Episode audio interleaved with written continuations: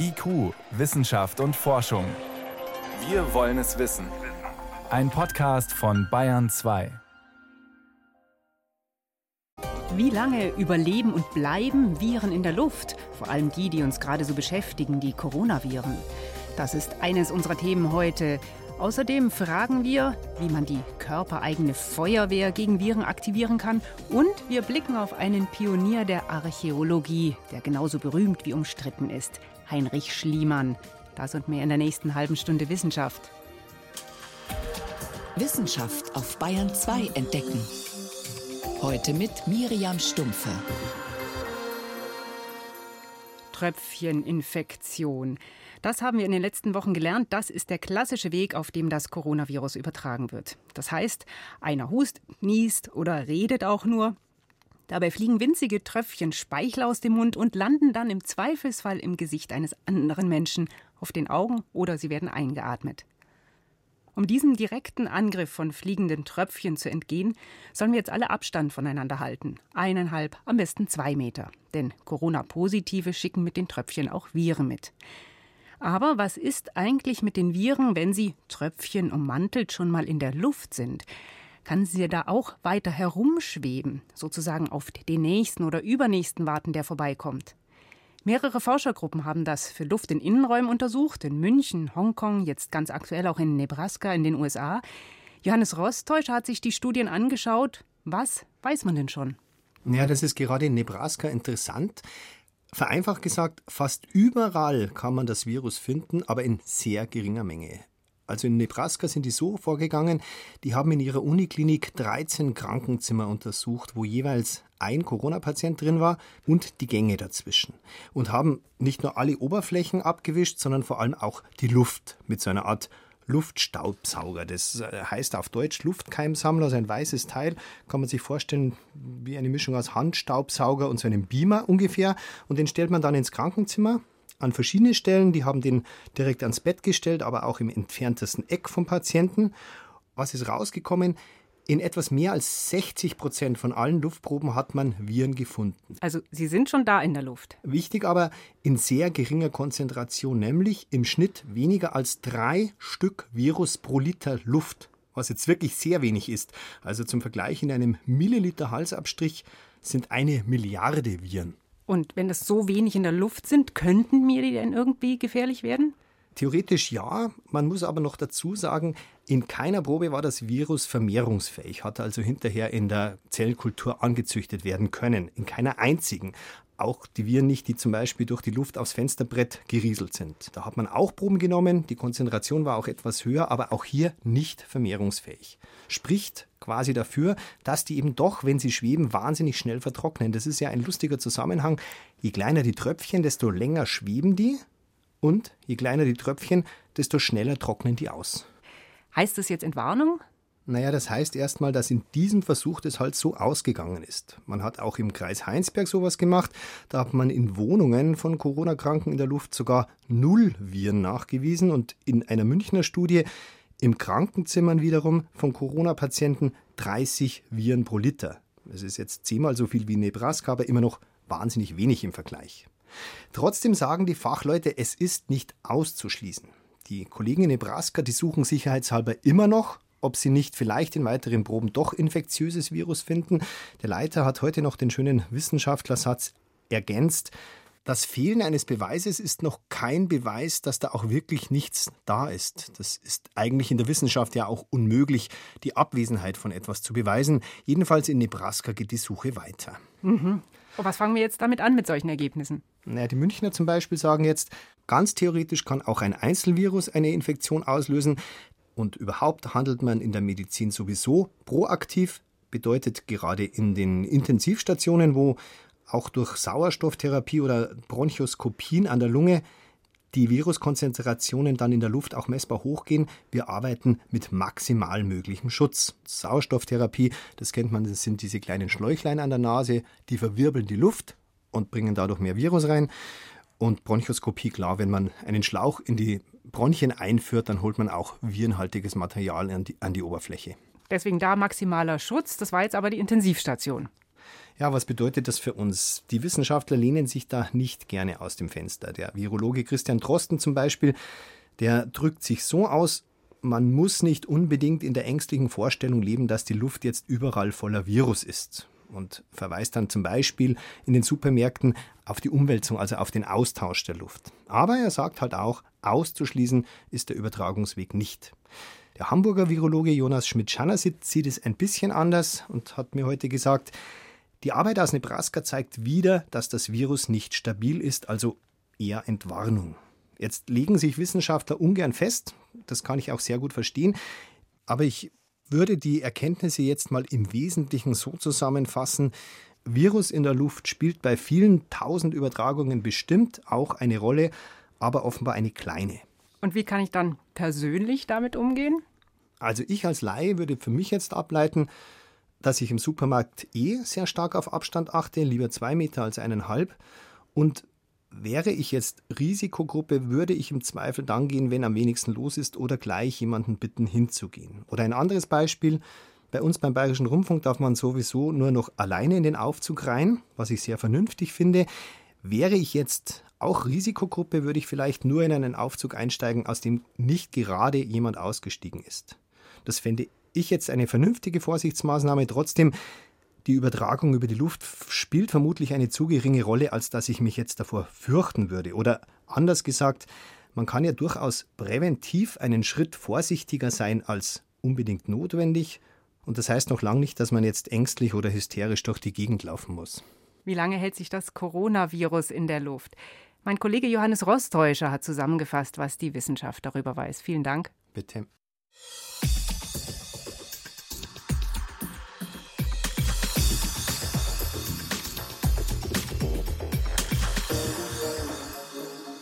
Ein Impfstoff gegen das Coronavirus, das ist das, was viele gerne hätten. Doch auch wenn das alles kein Hexenwerk ist, wenn es bewährte Methoden gibt, einen Impfstoff zu entwickeln, es dauert. Mindestens ein, wahrscheinlich sogar eineinhalb Jahre, bis er die Menschen erreicht. Eine Zwischenlösung könnte erstaunlicherweise etwas sein, was als Impfstoff längst ausgemustert worden ist. Einer, der vor 100 Jahren gegen Tuberkulose entwickelt wurde. Das war eines der Themen, die heute meine Kollegin Jan Toczynski mit dem Virologen Henrik Streeck besprechen konnte. Er glaubt, dass in diesem Impfstoff, unter Medizinern bekannt als BCG-Impfstoff, durchaus Chancen stecken und das, obwohl er gegen Tuberkulose nicht gut geholfen hat. Der BCG-Impfstoff wird sogar gar nicht mehr richtig verwendet. Es wird manchmal, soweit ich das aus dem Studium noch weiß, aber das ist sehr, sehr lange her, noch bei bestimmten Blasenerkrankungen benutzt. Der Impfstoff schützt nicht gut gegen Tuberkulose und darum wird er auch nicht verwendet. Aber bei bestimmten Blasenerkrankungen wurde der früher in die Blase gegeben, um genau das Gleiche zu machen, was man jetzt versucht. Man versucht nämlich das Immunsystem, das unspezifische Immunsystem, so zu aktivieren, dass in der Blase zum Beispiel bestimmte Krebsentstehungen dort zerstört werden durch das Immunsystem. Die gleiche Idee ist eigentlich hier dabei, dass man, wenn man den Impfstoff gibt, dass dann die Immunabwehr quasi so hochgefahren wird, also eine unspezifische Immunantwort hochgefahren wird und dann das gegen auch Covid-19 oder SARS-CoV-2 hilft, weil man mehr sensibilisierte Immunantwort hat. Die ersten Beobachtungen gehen da sogar zurück auf die 80er Jahre, dass es aufgefallen ist, dass das Sterberisiko bei Masernepidemien heruntergesetzt war, wenn man diesen Impfstoff gegeben hat, obwohl der ja gar nicht gegen Masern wirkt, sondern nur gegen Tuberkulose. Also die Aktivierung des Immunsystems als Möglichkeit, einen gewissen Schutz vor einem schweren Verlauf zu geben. Können Sie uns erklären, was ist denn das unspezifische Immunsystem oder eine unspezifische Immunantwort? Wir haben ja zwei Arme des Immunsystems, also so wie wir das nennen. Aber eigentlich muss man das mittlerweile sehen, dass das wirklich ein eng vernetztes System miteinander ist. Aber so die alte Idee davon ist, dass es einmal diese angeborene Immunantwort ist und einmal die erlernte Immunantwort. Bei der angeborenen Immunantwort reagiert das Immunsystem sofort. Also innerhalb von Sekunden und Minuten wird das Immunsystem hochgefahren und reagiert aber nicht sehr spezifisch gegen den Erreger, sondern es sagt eigentlich nur, irgendwas ist hier falsch, irgendwas ist hier drin, was hier nicht im Körper sein darf und geht erstmal auf Alarm. Und das sind dann solche Aktivierungen, die quasi Alarmschellen im Immunsystem sind und bestimmte andere Zellen anlocken, damit diese nachschauen, was da eigentlich los ist und auch aktiviert werden. Also das muss man sich fast so vorstellen, wie dass die Feuerwehr gerufen wird mit 112 und losfährt, aber noch keine Ahnung hat, was da eigentlich los ist am Ort, aber dafür sehr schnell reagieren kann und manchmal sogar dann auch nach diesem Alarm alles vorbei ist. Und das heißt, wenn man das dann einsetzen würde, diesen Impfstoff, oder es gibt ja jetzt auch einen modifizierten Impfstoff, der vielleicht in Deutschland bald getestet werden kann, dann ist das aber kein Schutz vor Covid-19, aber es könnte für einen etwas milderen Verlauf sorgen? Das ist die Idee, dass man das Immunsystem quasi in einen Gefahrenzustand versetzt, also dass es denkt, irgendwas kann hier passieren und dadurch weiß, es könnte jetzt irgendeine Reger in den Körper kommen, der bekämpft werden soll. Das ist nicht so ganz unumstritten, diese Hypothese, dass das wirklich funktioniert, weil es wurde letztendlich gesagt, dass es etwas Plausibles ist, aber auch nicht ganz klar, ob das evidenzbasiert funktioniert. Da ist eben noch keine so eine Studie gelaufen, die gezeigt hat, das funktioniert wirklich besser im Vergleich zu nicht geimpften. Auch ist eben wichtig, dass man natürlich so einen Alarmzustand nicht dauerhaft aufrechterhalten kann und das Immunsystem irgendwann das wieder runterfährt. Man hat zwar auch langfristige Studien dazu durchgeführt, aber man kann nicht sagen, ob das jetzt wirklich eine Vorgehensweise ist für Covid-19. Es gibt derzeit Planungen für eine große Blutuntersuchung. Bundesweit sollen 100.000 Menschen getestet werden, getestet werden auf Antikörper, auch da, um rauszufinden, wie hoch die Infektionsrate, die Dunkelziffer in der Bevölkerung ist. Ergebnisse wird es geben, da gibt es unterschiedliche Angaben, ob schon Ende April oder ob das nicht doch alles noch viel länger dauern wird. Aber der Studienleiter hat mit einer Idee auf sich aufmerksam gemacht, die da lautet, es könnte am Ende eine Art Identifizierung geben, eine Bescheinigung für Menschen, die als immunisiert gelten. Frage an Sie, Herr Streeck, was könnte das bringen? Also generell ist es erstmal gut, Daten zu sammeln und viele Daten zu bekommen und auch zu sehen, ob man anhand der Infektionen in der Blutbank, also in der Transfusionsmedizin, ablesen kann, wie sich das Infektionsgeschehen in Deutschland verhält. Generell finde ich schon ein interessanter Ansatz und wichtig und auch schnell zu machen und auch leichter zu machen als eine größere angelegte Studie, wo eben auch noch verschiedene Fragen beantwortet werden müssen. Aber auf der anderen Seite ist das immer natürlich ein Kollektiv, was nicht repräsentativ ist in dem Sinne, weil ja nicht jeder eine, zur Blutspende gehen kann. Viele, viele Gründe, warum Menschen nicht zur Blutspende gehen können oder dürfen. Also wird man dadurch natürlich ein Bild kriegen von den Infektionszahlen von einer kleinen Population in Deutschland. Auf der anderen Seite ist es auch ein interessanter Gedanke zu überlegen, dass man jemanden bescheinigen kann, ob er immun ist oder eine Immunität gegen das Virus hat. Das ist natürlich vor allem für Krankenhauspersonal oder Pflegepersonal interessant und irgendwie auch zumindest erstmal wichtig zu wissen, ob es da einen gewissen Schutz gibt. Das, denke ich, ist erstmal ein interessanter Ansatz. Und es gibt ja auch viele aus den Kliniken, die bereits danach fragen, ob sie das bekommen können. Auf der anderen Seite wissen wir nur noch nicht, und das wird jetzt die Forschung die nächsten Wochen hoffentlich zeigen, ob, wenn eine Immunantwort vorliegt, ob man dann auch wirklich geschützt ist.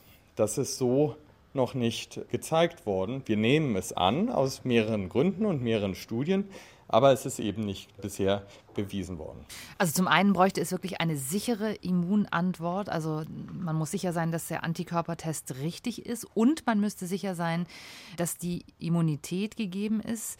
Und dann ist natürlich trotzdem die Frage, kann sowas nicht auch ausgenutzt werden? Also wenn einem sozusagen so eine Bescheinigung Vorteile bringt, dann hätten ja viele vielleicht ein Interesse daran, die sich auch auf ja nicht so ganz legalen Wegen zu besorgen. Natürlich könnte sowas ausgenutzt werden, aber ob es sich wirklich lohnt, mit dem Gesundheit von anderen und vielleicht sogar vielen Menschen zu spielen und auf der anderen Seite nur um ja vielleicht einen Job zu haben oder Zugang zu einem Bereich zu haben, Das muss man sich persönlich wirklich fragen und auch tief in sein Gewissen reden, ob einem so eine Gefahr, die man anderen Menschen aussetzen könnte, wirklich wert ist. Der Virologe Hendrik Streeck von der Uniklinik Bonn im Gespräch mit meiner Kollegin Jan Toczynski. Sie können die täglichen Interviews übrigens auch im BR Podcast Center nachhören, im Podcast B5 Extra Coronavirus.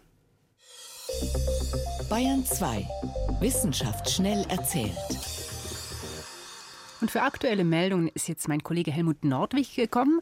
Vorhin haben wir es schon in den Nachrichten gehört. Der deutsche Waldzustandsbericht ist raus mit nicht ganz so guten Nachrichten.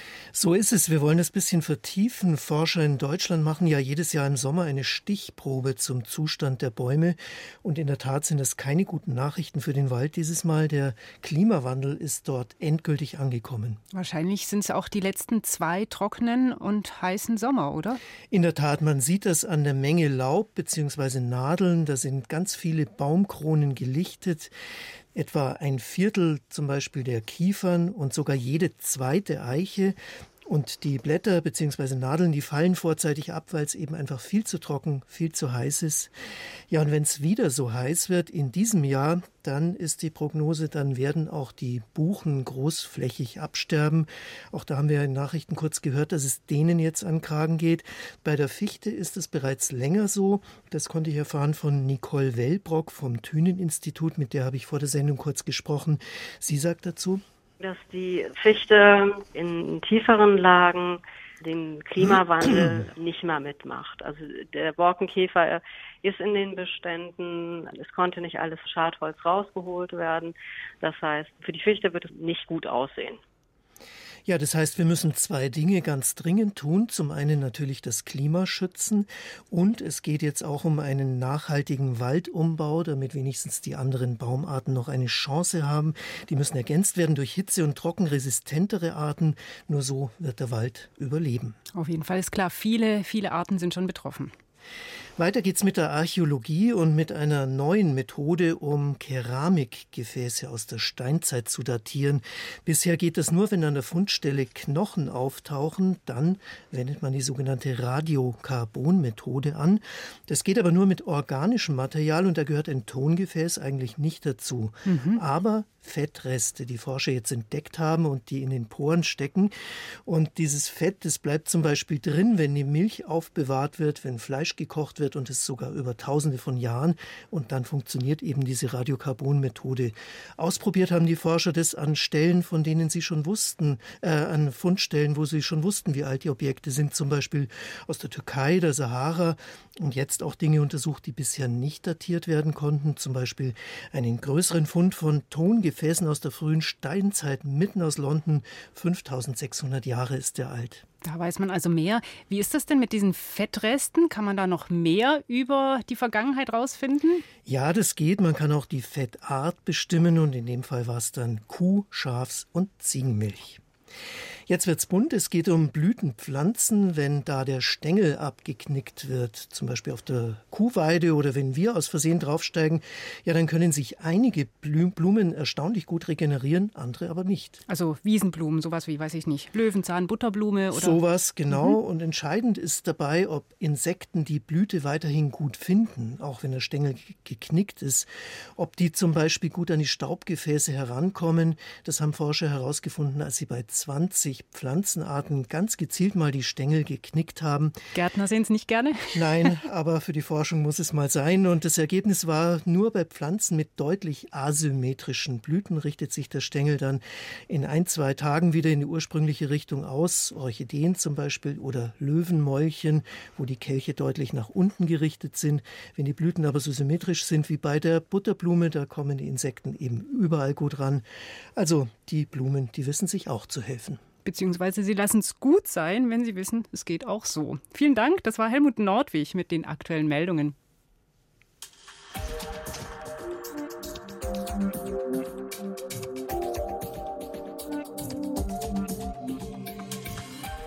Wo lag das legendäre Troja, jene Festung, von der wortreich die griechischen Heldensagen erzählen, um die Griechen und Trojaner erbittert gekämpft haben? Seit dem 18. Jahrhundert hat diese Frage zahlreiche Hobbyhistoriker und Antikenliebhaber umgetrieben, aus England und Deutschland vor allem. Manche studierten nur alte Schriften, andere zogen selbst los. Berühmt wurde von ihnen vor allem Heinrich Schliemann, der hemdsärmelig aufbrach und in der Türkei zu graben anfing. Vor genau 150 Jahren war das, da startete er seine erste Versuchsgrabung. Zum Teil mit mehr Glück als Verstand, aber berühmt ist er immer noch. Michael Stang blickt zurück. Sage mir, Muse, die Taten des vielgewanderten Mannes, welcher so weit geirrt nach der heiligen Troja-Zerstörung, vieler Menschen Städte gesehen und Sitte gelernt hat. Diese Übersetzung der Odyssee faszinierte Heinrich Schliemann schon sehr früh, sagt Katharina Horst. Die Expertin für antike Kulturen ist Chefkuratorin des Badischen Landesmuseums in Karlsruhe. Als Kind träumte er schon davon, die großen Helden Agamemnon zu finden. Und so war es für ihn völlig natürlich, dass er nach den Orten dieser Mythen suchte. Heinrich Schliemann war die erste Hälfte seines Lebens Kaufmann und hatte damit so viel Geld verdient, dass er es in der zweiten Hälfte seines Lebens für seine Leidenschaft, die Archäologie, ausgeben konnte. 1868 machte der Amateurarchäologe Frank Calvert Heinrich Schliemann auf den vermuteten Standort des antiken Troja auf dem Hügel Hirsalik in der Türkei aufmerksam.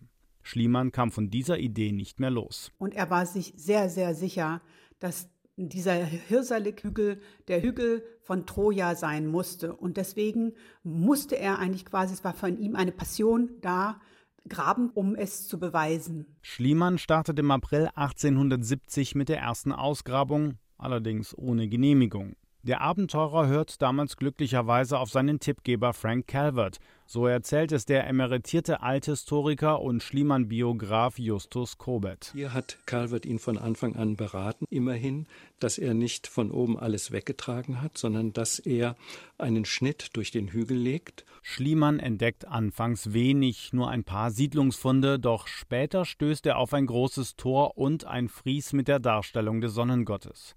Bei den Folgegrabungskampagnen, versehen mit entsprechender Lizenz, ist ihm das Fundglück dann wirklich hold und soll ihm auch noch viele Jahre treu bleiben, so Archäologin Katharina Horst. Und dann endlich im Mai 1873 äh, war es soweit. Da fand er dann einen riesen Depotfund, 800 Objekte umfassend, den, den, sogenannten Schatz des Priamos. Und darunter befanden sich die äh, wirklich aufregendsten Objekte, die man sich vorstellen kann, Goldgeschmeide und jeder kennt das Bild, wie seine Frau Sophia dann dieses Goldgeschmeide getragen hat. Und das war eigentlich das, womit er sich einen Namen in der Welt gemacht hat. Diese Ausgrabung stellt einerseits den Beginn einer großen Karriere dar. Andererseits heimst er sich mit seiner hemdsärmeligen Herangehensweise einen schlechten Ruf ein, der ihn auch über seinen Tod hinweg begleiten wird. Das betrifft etwa die falsche Datierung der Funde trotz zahlreicher Hinweise. Das Gold ist 1300 Jahre älter als der Trojanische Krieg. Das war aber nicht der einzige Fehltritt. Er hat aber einen wirklich sehr folgeschweren Fehler gemacht, als er diesen Schatz des Priamos gefunden hat. Da hat er eigentlich die besten Stücke in einer Nacht- und Nebelaktion eingepackt, versteckt und dann einfach rausgebracht aus äh, der Türkei und äh, sie nach Athen gebracht. Von dort aus befördert Schliemann die Goldschätze nach Berlin, wo er sie in einer großzügigen Geste der neuen Reichshauptstadt schenkt. Diese verleiht ihm zum Dank 1881 die Ehrenbürgerschaft. Am Fundort selbst hat er sich damit keine Freunde gemacht. In der Türkei hat man ihn dafür verklagt. Es kam dann tatsächlich zu einem richtigen Prozess und Heinrich Schliemann musste sehr, sehr, sehr viel Geld zahlen aus seiner eigenen persönlichen Schatulle und konnte somit den Schatz freikaufen. Also er gehörte ihm dann letztendlich doch rechtlich gesehen, war es sein Schatz. Damit ist das Rechtliche abgegolten und die Türkei kann eigentlich das auch nicht mehr zurückfordern.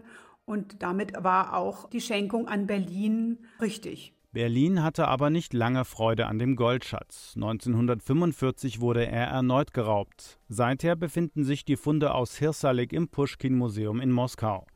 Der Ruhm der Entdeckung aber verbleibt bei Heinrich Schliemann bis heute. Zwar hatten andere Forscher vor ihm die Ruinen des bronzezeitlichen Trojas in der Türkei vermutet, doch Schliemann war es, der sie gefunden hat. Heinrich Schliemann. Vor 150 Jahren begann er nach Troja zu graben. Das war es in IQ, Wissenschaft und Forschung. Im Studio war Miriam Stumpfe.